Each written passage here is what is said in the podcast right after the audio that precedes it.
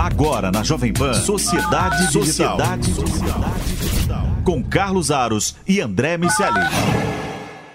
E também da internet, para você que nos acompanha com imagens aqui no canal Jovem Pan News.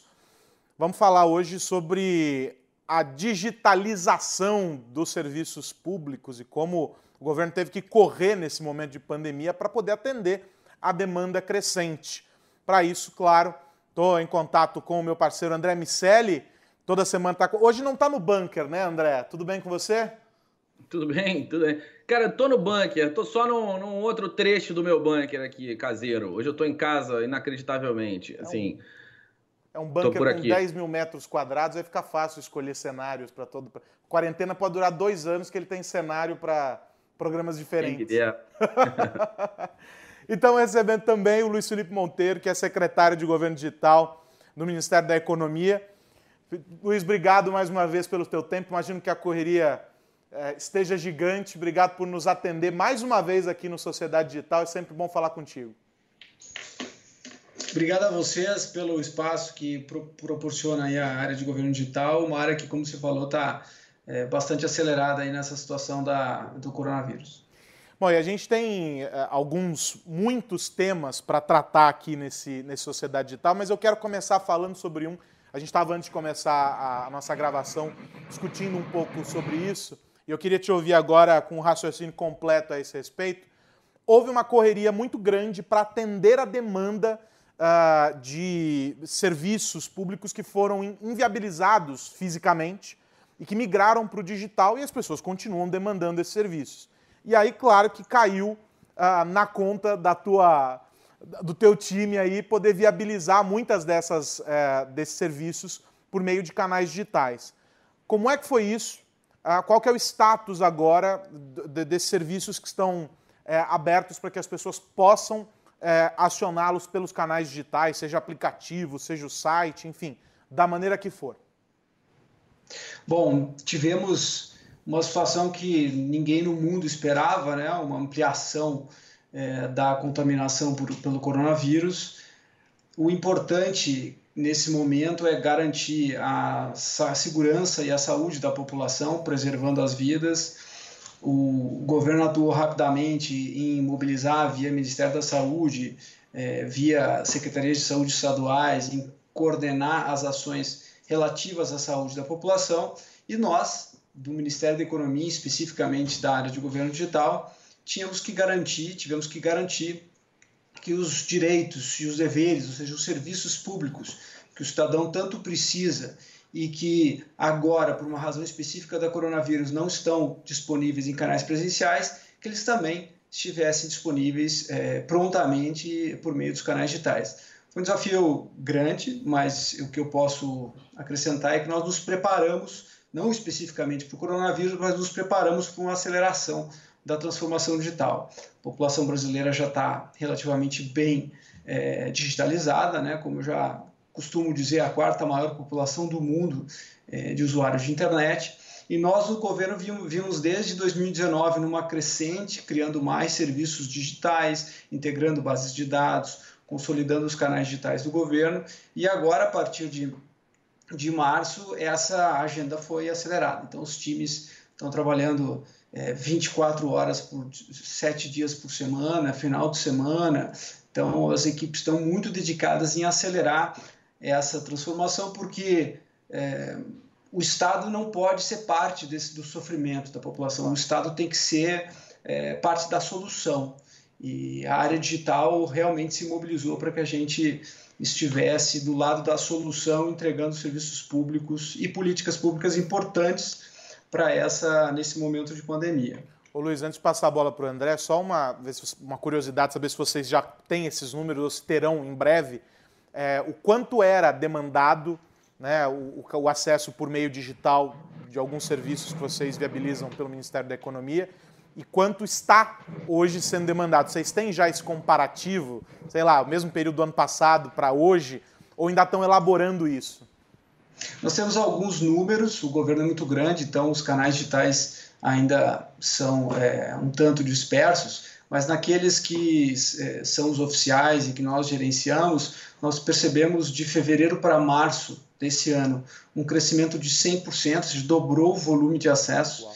e de março para primeira quinzena de abril ele já cresceu 70% de novo. Ou seja, nós estamos dobrando, no mínimo dobrando a cada mês o volume de acesso. É como se é, a cada mês é, o dobro da população buscasse os canais digitais. Essa velocidade nós nunca tínhamos visto, o crescimento era gradual, era é, paulatino, mas nessa velocidade realmente é, é inédito. O importante é que nós estávamos prontos. Claro que, obviamente, em uma situação ou outra, alguns sistemas é, reagiram, né? os sistemas não estavam totalmente é, habilitados para esse volume, ficaram alguns minutos fora do ar, etc. Mas as equipes técnicas, como eu falei, monitorando 24 horas, 7 dias por semana, conseguiram rapidamente restabelecer essas condições para que o cidadão, nesse volume, acesse os serviços digitais. André. Bom, Felipe, prazer falar com você mais uma vez. Faço minhas as palavras do Aros. É sempre muito bom entender o que o governo está fazendo acerca de tudo que é digital, porque no fim das contas isso é falar da, da sociedade, sem fazer nenhum trocadilho com o título do nosso programa, é realmente aquilo que a gente acredita e o que a gente vê acontecer na prática, o quanto o digital e a sociedade são cada vez mais uma coisa só. É, eu queria te fazer é, duas perguntas. Queria te perguntar, primeiro, o que já estava disponível que a população começou a acessar mais via ambientes digitais e o que não estava disponível, mas vocês colocaram no ar nesses dois meses aí, arredondando de problemas? Bom, nós tínhamos é, até o final de 2019, ou seja, durante o período de 2019, nós fizemos a transformação digital de 515 serviços públicos durante o ano. É, esses serviços estão todos disponíveis no portal gov.br, que também foi lançado em agosto do ano passado. Esses serviços públicos que estavam disponíveis, é, eles realmente aceleraram a, a, capacidade do governo em entregar é, condições mais adequadas e mais é, viáveis para a população acessar pelo mundo, pelo mundo digital. Ocorre que nesse período houve um crescimento, porque, por exemplo, é, agências do INSS foram reduzidas, em alguns estados, em algumas, algumas localidades. Agências do Ministério, do, da Secretaria do Trabalho, aqui do Ministério da Economia, também algumas não puderam operar. E o cidadão precisava pedir seguro-desemprego, solicitar aposentadoria, solicitar alteração de uma conta bancária para depósito do INSS. Esse cidadão foi todo para os canais digitais em serviços públicos já existentes. Agora, a partir de primeira quinzena, final da primeira quinzena de de março, ali por dia 15, 14 e 15, nós fizemos uma repriorização desse portfólio de projetos de transformação digital. E elegemos 36 serviços públicos prioritários para a digitalização, considerando três critérios principalmente. O primeiro critério é, é o evitar aglomerações. Né? Então, quais serviços públicos têm grande volume de uh, demanda anual, mensal, diária, e que essa demanda ainda é concentrada nas agências e que né, nesse momento a gente deve evitar. Então, selecionamos por meio de volume de demanda um conjunto de serviços. O segundo critério é enfrentamento direto à Covid que serviços têm uma natureza técnica específica que pode ajudar a saúde pública, a segurança e os, a logística no país para mobilizar uh, esse, esse, esse movimento que o governo concentra para a resposta à Covid. Aí vai ter alguns casos que eu vou citar logo em seguida. E o terceiro critério é a recuperação econômica e a retomada dos empregos. Né? Então, quais serviços também têm relação com o empresário, empreendedor e com o empregado e, e, que pode facilitar essa, essa retomada da economia brasileira. Nesses casos, eu vou citar alguns aqui que foram digitalizados agora nesse período tão curto. O primeiro deles que eu vou citar é o do é o do da Agência Nacional de Aviação Civil para registro de brasileiros com voos cancelados no exterior. Então, algum brasileiro que ficou preso em outro país com um voo cancelado, ele tem um serviço digital para solicitar à ANAC é, o retorno e a repatriação. Então, a ANAC mobiliza a logística a partir dessa, dessa, desse pedido digital. Com relação aos estados, também foi criado um canal digital para que os estados comuniquem ao governo federal uma situação emergencial e uma ajuda relacionada ao Covid. Também um serviço inédito criado a partir de agora. Serviços do Ministério da Economia relacionados ao trabalho, como, por exemplo, mediação coletiva e férias coletivas. Então, nesse momento, os empresários né, tiveram que se adaptar à situação de queda de demanda e buscando, obviamente, é, reduzir o impacto disso nos empregos, organizaram mediações e férias com seus é, funcionários. Isso é comunicado para o Ministério da Economia por meio de um serviço digital inédito criado agora. Tivemos serviços, por exemplo, de importação de bens para pesquisa. Então, o, o, os pesquisadores precisavam trazer bens para fazer análise, por exemplo, de materiais para as pesquisas do coronavírus e tiveram que acelerar é, a importação desse tipo de bens, agora também é, é, pelo meio digital. Anuência de importação de produtos sujeitos à vigilância sanitária de forma expressa.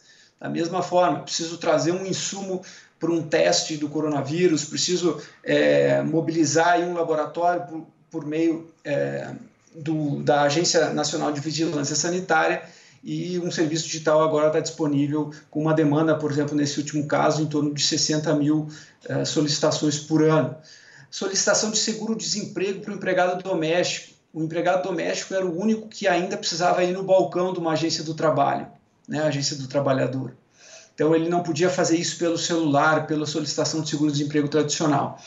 Como as agências se fecharam e esse serviço tem uma demanda de 250 mil pedidos por ano, nós rapidamente criamos um canal digital para solicitação por meio do portal GovBR. Então são, né, eu falei que nós é, é, priorizamos 36 serviços segundo aqueles critérios, já entregamos 17 deles, 17 estão disponíveis, são todos serviços novos, todos serviços relacionados diretamente essa situação de isolamento social e controle da pandemia que o Brasil vive. E eu acho que, acredito é, fortemente que o, que o país, que o Brasil, governo federal, estadual e municipal, por meio dessa grande mobilização é, de transformação digital que recentemente foi é, acelerada, está bem preparado para poder entregar serviços de qualidade na palma da mão no cidadão, quer ele esteja em casa, quer ele esteja no trabalho ou onde é, de fato para ele for mais seguro. Luiz, há uma série de razões apontadas sempre que é, se questiona ah, por que tal coisa funciona deste jeito até hoje? E aí uma das razões é, sempre é, ah, não, é mais seguro desse jeito, porque aí nós vamos ter três etapas, três pessoas olhando, são três assinaturas, quatro carimbos e por aí vai. A nossa burocracia. Quando você digitaliza esse serviço, promove a, a transformação digital do governo, né, eh, que é o, o trabalho que vocês vêm é, desenvolvendo, é, você está eliminando essa burocracia sob certa perspectiva ou convertendo esses processos burocráticos em etapas digitais mais ágeis.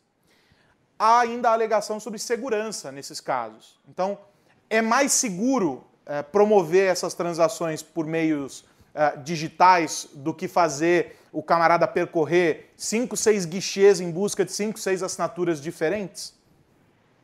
Bom, segurança da informação, segurança dos dados e privacidade dos dados pessoais é, do cidadão é de fato uma preocupação muito grande é, do governo e dessa nossa estratégia de transformação digital.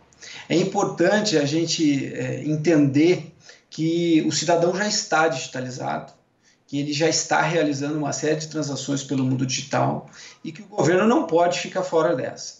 E não pode ficar fora por uma razão de entrega de serviços públicos. A sociedade mudou, as, as formas de, de relacionamento mudaram e já existem meios é, tecnológicos bastante seguros para realizar essas transações.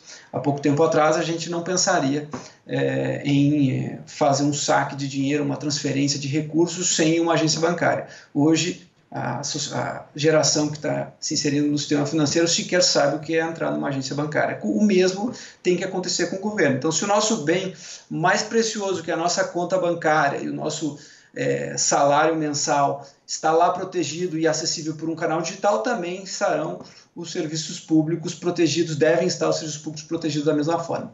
O que, que a gente está utilizando? Primeiro, quebrar esse dogma, né, quebrar essa, essa essa lenda de que o serviço público é menos é, digital é menos seguro é, que o presencial. A gente entende que quando a gente padroniza os processos, digitaliza, ou seja, automatiza os processos, a gente tem uma queda bastante grande é, no nível de exposição a fraudes, por exemplo, porque passam os algoritmos e os sistemas a decidir e não mais um agente público ou terceirizado que está no balcão atendendo o cidadão. Então a gente tem uma melhora na relação é, serviço público e, e fraudes e corrupção. A gente também tem uma melhora na identificação precisa do cidadão, porque é, aquele cidadão que de má fé é, hoje consegue fraudar ou, ou, alterar um documento em papel e se apresentar em nome de outro para fazer algum tipo de serviço público, no mundo digital isso é muito mais difícil se você utilizar as proteções de segurança como nós estamos utilizando no governo. Então, checar, por exemplo, as informações desse cidadão nas bases de dados de governo, fazer é, verificações com duplo fator de, auto, de autenticação por meio do celular do cidadão, por meio do e-mail. Hoje nós estamos terminando uma implementação que aí em primeira mão é, vou, vou, informar vocês que é para autenticação usando biometria facial. Então a gente pode é, já fazemos isso, estamos lançando agora é, para o portal GovBR o cidadão por meio de é, imagens biométricas validadas em é, bancos de dados de governo, a gente checar exatamente quem é ele, a precisão é de 99,9%. Também temos uma opção com o sistema financeiro, que devemos lançar a partir da semana que vem. Se esse cidadão já passou por alguma checagem presencial em um banco, por exemplo, Banco do Brasil, Caixa, entre outros, a gente pode fazer, a gente comunica o sistema de autenticação do governo com o sistema de autenticação do, do sistema financeiro e confirma, ele é ele, ele é quem ele está dizendo ser se o sistema financeiro nos disser que é um sistema altamente regulado e bastante seguro, reconhecidamente seguro no Brasil. Se o sistema financeiro nos disser esse cidadão é ele mesmo, ele movimenta, é, tem uma conta bancária aqui no banco e nós já tivemos é, relacionamento presencial, já verificamos que ele é ele, o governo confia e entrega serviço. Então tem uma série de mecanismos hoje é, de trocas de dados e verificações que fazem com que o sistema nos meios digitais sejam bem mais seguros, bastante mais seguros que o atendimento presencial. Diga lá, André.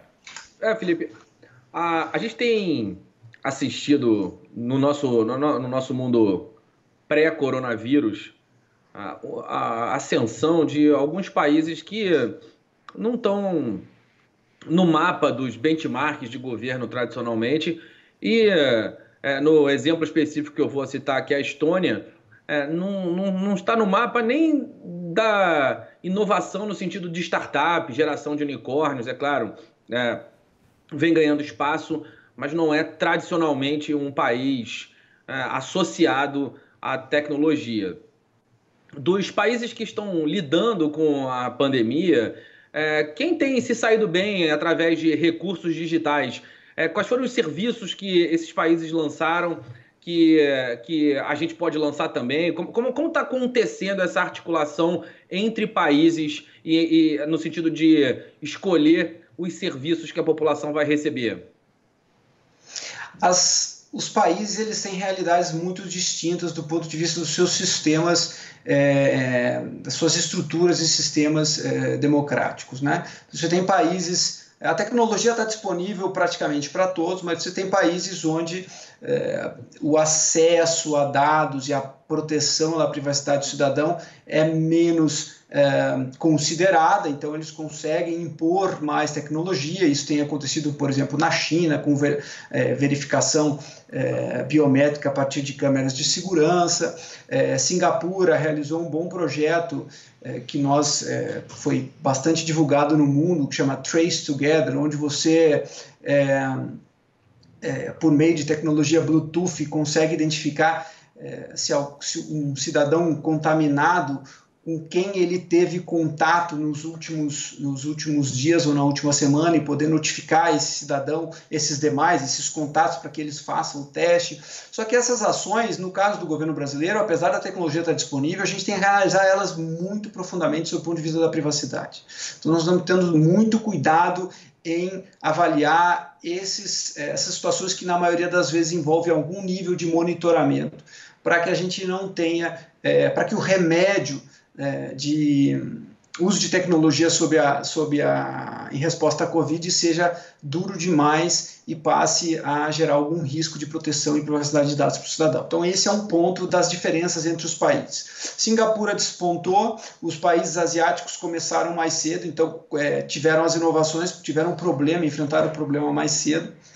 É, há países aplicando tecnologias muito interessantes do ponto, do ponto de vista de testagem e. Uh, e notificação de imunização. Por exemplo, a Alemanha uh, realizou um, uma espécie de passaporte da imunidade, onde ele uh, não apenas faz teste em massa, mas por meio de uma grande rede uh, interoperável de dados de saúde, ela notifica o cidadão e consegue, de forma clara e precisa, dizer que esse cidadão está imunizado e, portanto, ele já pode eh, voltar a transitar normalmente.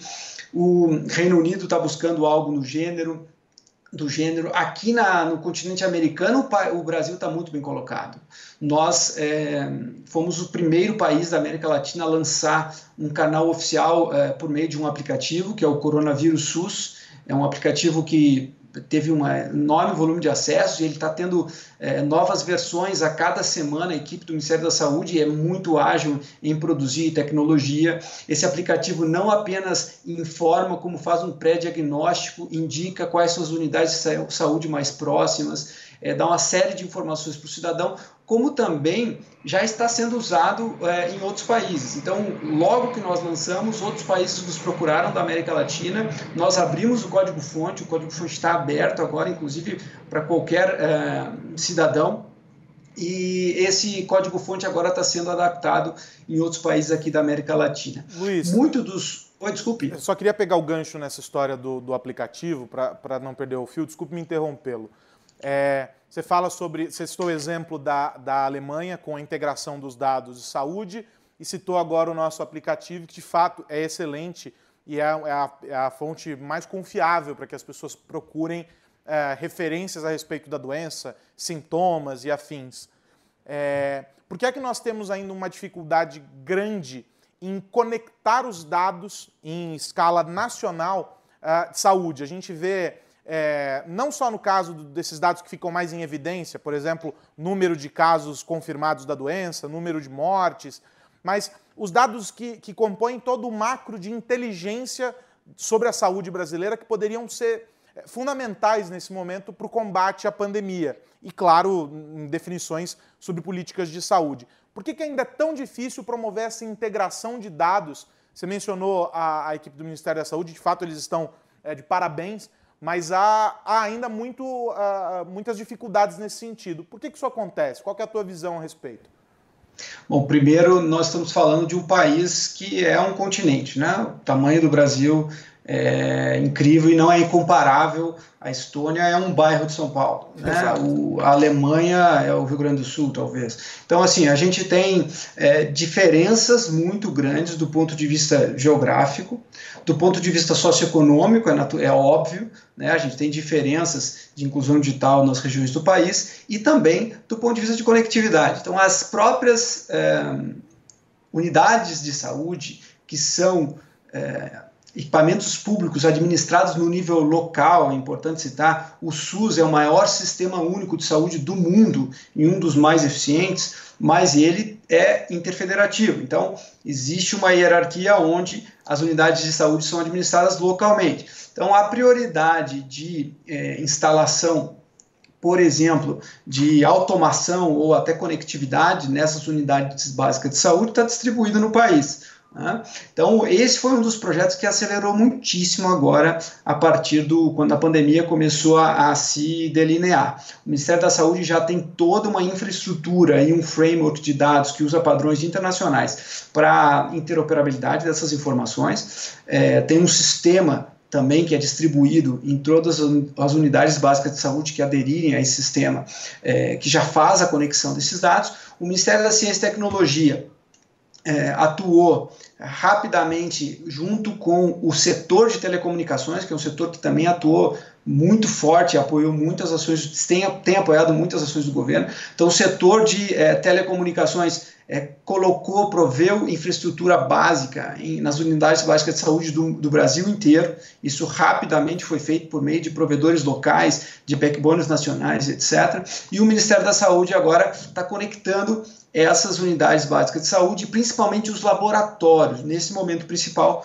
é, há uma concentração da capacidade de processamento de exames em um conjunto é, razoavelmente pequeno de laboratórios é, com escala nacional, mas um conjunto de empresas que, que se pode colocar em uma mesa para discutir, e esses laboratórios estão todos conectando as suas infraestruturas de informação dentro do barramento é, do prontuário eletrônico, que é um projeto que vem sendo preparado e executado há bastante tempo, mas que agora, obviamente, ganhou uma escala e uma velocidade muito maior. E sobre esse caso que você cita das unidades básicas de saúde, nós não estamos falando de algumas dezenas nós estamos falando de milhares de postos né, dessas unidades das UBSs é, que não estavam conectados à internet e que, por meio dessa facilitação que houve é, da parceria do governo federal com as operadoras, e aí a gente tem que entender também que são as operadoras que atuam em nível regional, é, foi possível conectar, está sendo possível conectar. Mais um avanço daqueles que a gente é, citava, é, que foi possível, acelerado em função da pandemia. Se fosse seguir todo o rito e o trâmite de um período regular, a burocracia com certeza dificultaria muito esse processo de parceria com as operadoras. Né? Exatamente, exatamente. Esse foi o setor privado a, a, entendeu rapidamente a situação, entendeu que todos deveríamos trabalhar em conjunto. Então, o governo e o setor privado formaram uma grande aliança, junto com a sociedade, naturalmente, formaram uma grande aliança. Nós, por exemplo, recebemos mais de 50 propostas de, de empresas uh, de duas, da área de tecnologia, que são as que vinham uh, para apresentação para o meu grupo, com soluções incríveis, com ferramentas de dados, com ferramentas de análise, uh, com uma série de, de ofertas para o governo a, a, adotar nesse período, integrar dentro dos seus próprios processos de trabalho. Nós lançamos um portal que é o gov.br barra Todos por Todos. Todos por Todos é um programa onde nós fazemos a uh, captação dessas ofertas do setor privado. É um programa muito interessante que já recebeu uh, diversas uh, sugestões, tanto de doação para o próprio governo, quanto de produtos e serviços que, a, que o privado hoje está oferecendo para a sociedade brasileira de forma gratuita. Diga lá, André. É, ouvindo os falar da evolução é, e dos serviços que foram disponibilizados para o cidadão. É uma evolução clara no o que o governo tem feito e tem entregue em, em relação a IGOV, né, todas as estruturas que compõem uh, o, o framework de um governo digital e a, a, integração dos serviços e disponibilização desses serviços num único portal é, foi quase que o cartão de visitas, pelo menos para a sociedade, dessa, dessa gestão. O que, que vocês estão fazendo por trás? O que vocês têm feito de análise de dados que vai poder ajudar no, no combate ao Covid com a utilização de informação? Tem um grupo é, específico de cientistas de dados trabalhando hoje na resposta ao Covid em diferentes é, áreas do governo. Né? Obviamente, na saúde, o grupo trata dados recebidos é, dos governos estaduais e das é, entidades que operam o sistema de saúde para analisar o perfil dessa pandemia em diferentes locais é, do Brasil, em diferentes é, condições socioeconômicas da, da geografia brasileira. Do ponto de vista de logística, nós temos um trabalho dentro do Ministério da Infraestrutura, por exemplo, muito importante de cadeias de suprimento, né, analisar é, as cadeias de suprimento desses bens hoje é, essenciais para a resposta à crise, na, na, no aspecto da, dos hospitais que foram criados né, é, emergencialmente para suportar e aumentar a capacidade de leitos quais, usamos ferramentas de dados e ferramentas também é, de análise é, preditiva, né, para que a gente consiga entender qual é a quantidade de insumos, quantidade de profissionais, como é que a gente controla essa cadeia de fornecimento para que ela consiga abastecer esse hospital criado em questão de semanas. Nós tivemos também um trabalho de dados muito, muito intenso no auxílio emergencial, o auxílio emergencial dos 600, dos 600 reais, né, que é a lei que habilita é, trabalhadores informais e trabalhadores de baixa renda para receber um auxílio do governo por três meses enquanto a pandemia ocorre.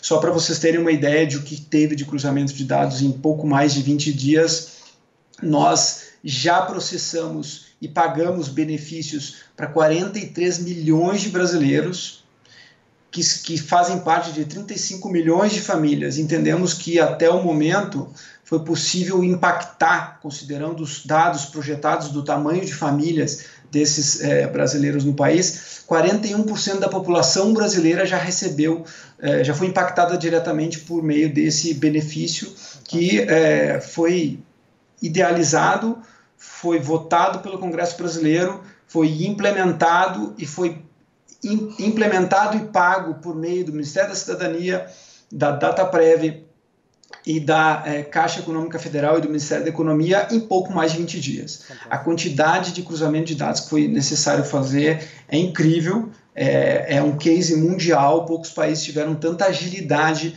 é, para cruzar informações, fazer um cadastro, por exemplo, de milhares de brasileiros por meio de um aplicativo e conseguir é, distribuir algo que é uma das maiores ações de distribuição de renda é, do mundo que se tem notícia. Luiz, a gente precisa encerrar, mas eu quero ouvi-lo 30 segundos sobre é, esse tópico.